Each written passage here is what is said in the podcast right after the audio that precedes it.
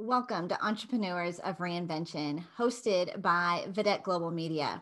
100 days of support, of hope, and encouraging stories from entrepreneurs who had to reinvent themselves, pivot, and create in a time, in a challenging time like, like 2020. We hope you enjoy these stories. Follow them and more on our Facebook group, Media Mastery. Find us on Facebook. Thanks for hanging out with us. I'm Angel Tussey. I am your host. Welcome to Entrepreneurs of Reinvention. Welcome back to Entrepreneurs of Reinvention. I'm Angel Tussey. I am your host. Super excited to bring you 100 stories of support, encouragement, and hope. And really excited to bring you our guest today, Kevin Homer. Kevin, how are you doing? I'm doing great. How are you doing? I am doing well. I'm doing well. Well, Kevin and I have shared uh, being on the same board for I think six years, maybe a little bit longer. Uh, currently, Kevin is the chairman for Bridge of Hope Greater Denver, where we help single moms take their families and put them into permanent homes. And I've been truly honored to be a part of that. But Kevin is a serial entrepreneur. Tech startups are his sweet spot and his specialty. And when we launched the Bridge of Hope, um, group in Denver, Colorado. Of course, it was just like starting up or, or creating a startup there in Denver. So Kevin is no stranger to starting up, reinventing, and so I'm super excited to have him with us. Kevin, what have you been up to for? Kind of give us some background, I guess, on who Kevin Homer is, the fabulous Kevin Homer. How you became so well, wonderful at startups, right? It all started in a small town outside of Philadelphia. I guess I don't need to go that far back um, you know, uh, I, I, it's funny you have to get to the age that we are before you really can look back and and and see the road that you traveled to get there. Um, and I never would have pictured uh, where I am today when I was younger. Um, and I think like like most people, you poke around at a few jobs um, and kind of start to figure out what you like and what you don't like and uh, and so forth. And um, technology is where I ended up, but it's definitely not where I started uh, because I'm on the business side of things and have trouble plugging my computer in from a technology perspective. So um, I can tell people all the things that they need to do, uh, but in terms of how the nuts and bolts and things like that work, um, that's definitely uh, not my thing. So ever since I was really young, um, I was uh, entrepreneurial, but again, I didn't realize that uh, until I was older. So whether it was having a paper route or going around the neighborhood and shoveling snow uh, when it needed to happen, um, you know, those uh, that's how it all started. But um, I just found myself working for smaller organizations as I grew, and really wanting to be,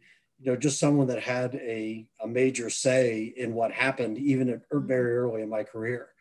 So I obviously wasn't running the show at that stage, but um, uh, just being able to be a, an important part of a team versus someone who is just a, a gopher, you know what I mean? Like, you know, going to just help everybody else. I wanted jobs that were over my head. So um, I think that that's really where it all started. And then when I um, lived in New York City for three years after after college, I stumbled onto uh, my first dot com job. Uh, so just to make sure everyone knows how old I am, I was alive during the dot com explosion um, I latched on to an internet startup uh, up in Stamford, Connecticut, which was north of uh, north of Manhattan, and used to do the reverse commute. And um, that was really the start of it all. So once I got involved with that, the tech boom was just ridiculous. Uh, second coming of the telephone, and um, it was just uh, like shooting fish at a barrel from a sales perspective. Um, so that really launched the tech side of the career. And then once I had experience doing that, I was able to parlay into uh, into different jobs and keep that career going. Well, you're one of the success stories for sure. Mm. There wasn't, you know, there were a lot on the other side as well. But Kevin, you have been, I think you've been so instrumental in especially helping us grow Bridge of Hope in Denver and then even of the other companies, the startups that you've been involved with. How many how many companies, including Bridge of Hope, would you say that you have started, helped start and get off the ground? Well, that's what I'm saying. That's it comes back to the age thing where it's it's you start to make me feel old when you say that because as I count them up, I'm, I'm up at about seven uh, at this point, if you count, uh, count Bridge of Hope. So um, like most people at, you know, at this stage of their life, there's been uh, some organizations that I've been with for a long time, a couple that weren't that long, but really not that many. Um, when I start something, I really like to, to see it through and uh, make sure it's at the very least still rolling by the time I uh, by the time I leave. So unless there's some kind of a problem that I had with a you know management member along the way, um, I really left for the most part on my own terms. Stayed four or five years at those companies and um, and uh, then moved on to my next opportunity. You know, I had um, I remember in my you know when I was doing experience pros, I remember saying I'll never do another startup again. Right, I, like that's just it takes too much to get it up and running. Um, but then you do you find yourself trying something new and starting something new. What do you look for, Kevin, in something in a new business that you want to help get up and off the ground? Is are there parameters? Are there is there writing on the wall that you're like, yeah, I want to be a part of that?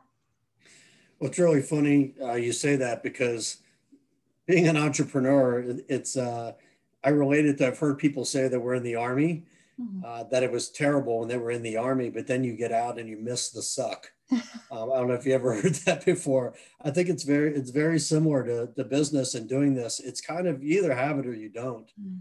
and it's just it's right or wrong. It's who I am, and I love the treadmill, um, and I love the challenge. Um, and when you're starting up a new company, it's it's kind of like I often related to uh, you know I call myself Frodo, uh, where I'm trying to take the ring against the impossible odds to get to this mountain and these you know demons and big companies, especially in tech in, in the tech startup world. I mean, I'm going up against McAfee and Symantec and you know all these organizations with thousands and thousands of employees. And it's just like one of those things where you just look at that and it's like it's such a challenge to try and beat an organization that size and get someone to trust you instead of trusting them. So um, what I look for, I would just say, is is just kind of um, opportunity along with timing. Hmm. So when you're talking about my tech world, it's the product, it's what exists, um, and whether you fill in a, a, niche that is not fulfilled yet. So the bigger organizations I've learned, the further I've gone through in my career, that the, the, the McAfee's and the Symantecs, they're not building as much as they're buying. Hmm. So if you've got an idea and you are bringing something to market that no one's done before, or you're doing it better than anyone's done before, if you can build that and then have some success taking it to market and show market adoption, well, that's where you get, you know, you can get acquired. And for anyone that doesn't realize this, I would rather get acquired every day of the week over going IPO. But being public is not a fun place to be. So acquisition, they acquire you, they acquire the company, and you can decide what you're going to do from there, whether you accept a position with the acquiring company, cut bait and look for another new startup or want to start your own thing or whatever it is you want to do, um, then basically, you know, you you have those options at your disposal. So. You know, and there are I, I, the larger companies, they are not creating, they are not innovative, they are too big to be this nimble, and so the they are looking for companies to buy, to acquire, and to create something from scratch. As a small startup you could grab the attention of a large company pretty pretty easily. If you've got that unique space maybe the the market that they're going after a unique market that that you're building up. And if you think about some of the things that you've started kevin like what are you what are like like a favorite story or something you're like so mm. proud that you've created Ooh, so I would have to say, so I'm, I'm kind of racking my brain here because there's, you know, there's a handful of things um, that I that I've done um, on the business side of things. So I'll give you two if we have time. I'll give you one on the business side and then one on the Bridge of Hope side. Okay.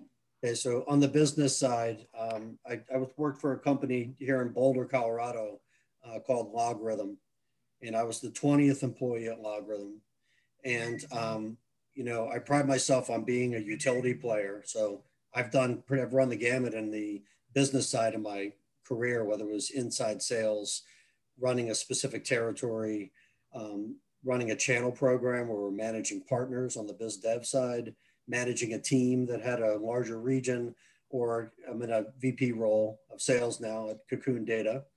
And when I was at LogRhythm, I held a handful of roles. So I started out uh, managing a team there, and I managed the western half of North America at about seven people on my team. And we didn't have a channel program then. And in my previous life, I had run channels for a company called Vericept. And you're responsible for hitting a number any way you can get there when you're in a tech company and you're on the sales side, right? So I basically told my team I didn't care that we didn't have a formal channel program. I, they just needed to bring numbers, you know, it, it's some one way or another.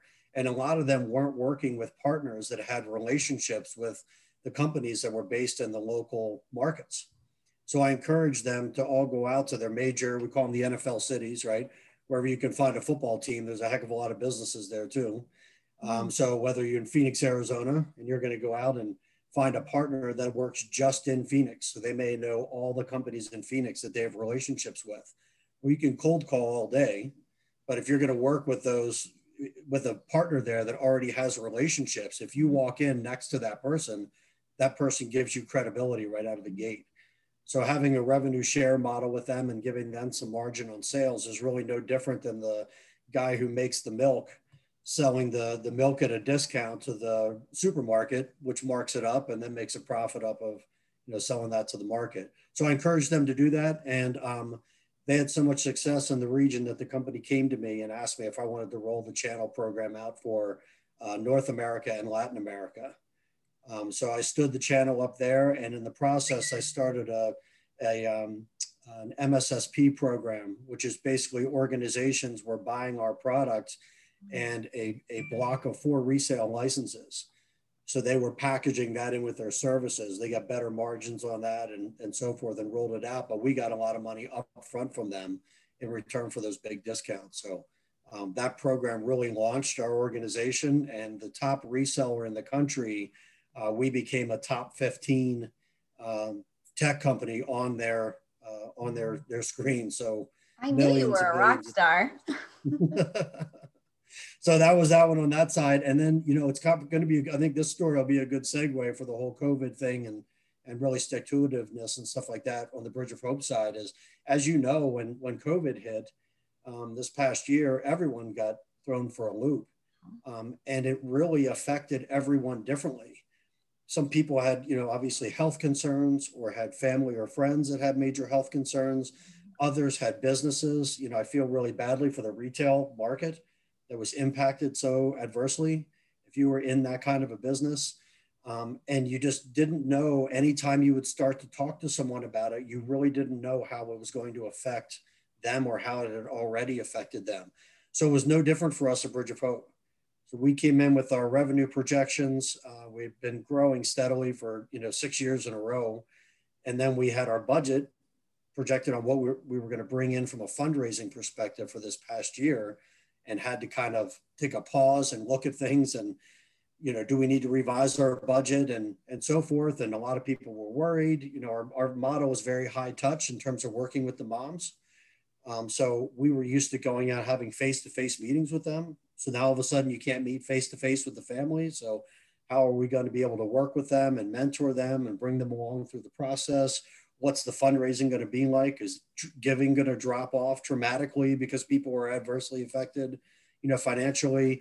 And you probably remember the board meeting where we had these conversations because I remember you smiling and nodding your head and me loving having you on the board as we just encouraged everybody on the board that we're going to figure out how to get through this thing, and this is not going to stop us. Uh, we are going to have to make a lot of changes um, and continually continually look at what to do. Uh, but we made several pivots here to the model. The the case managers began doing Zoom meetings with their mom instead of face to face. Our gala, instead of being face to face, became virtual. That's a huge fundraiser for us every year, we were very concerned about the, you know, the drop in that. Um, and I think at the end of the day, the thing that I, I really took as a lesson from that that came out of it is when things like this happen with COVID, it's really tough and it's hard.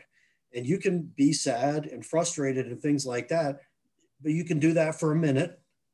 And then it's time to lament, go talk to someone, vent, unpack your backpack, all that kind of stuff. And then it's time to be like, okay, let me, let's look at the, the hand we're dealt um, what, what, kind of cards are we working with?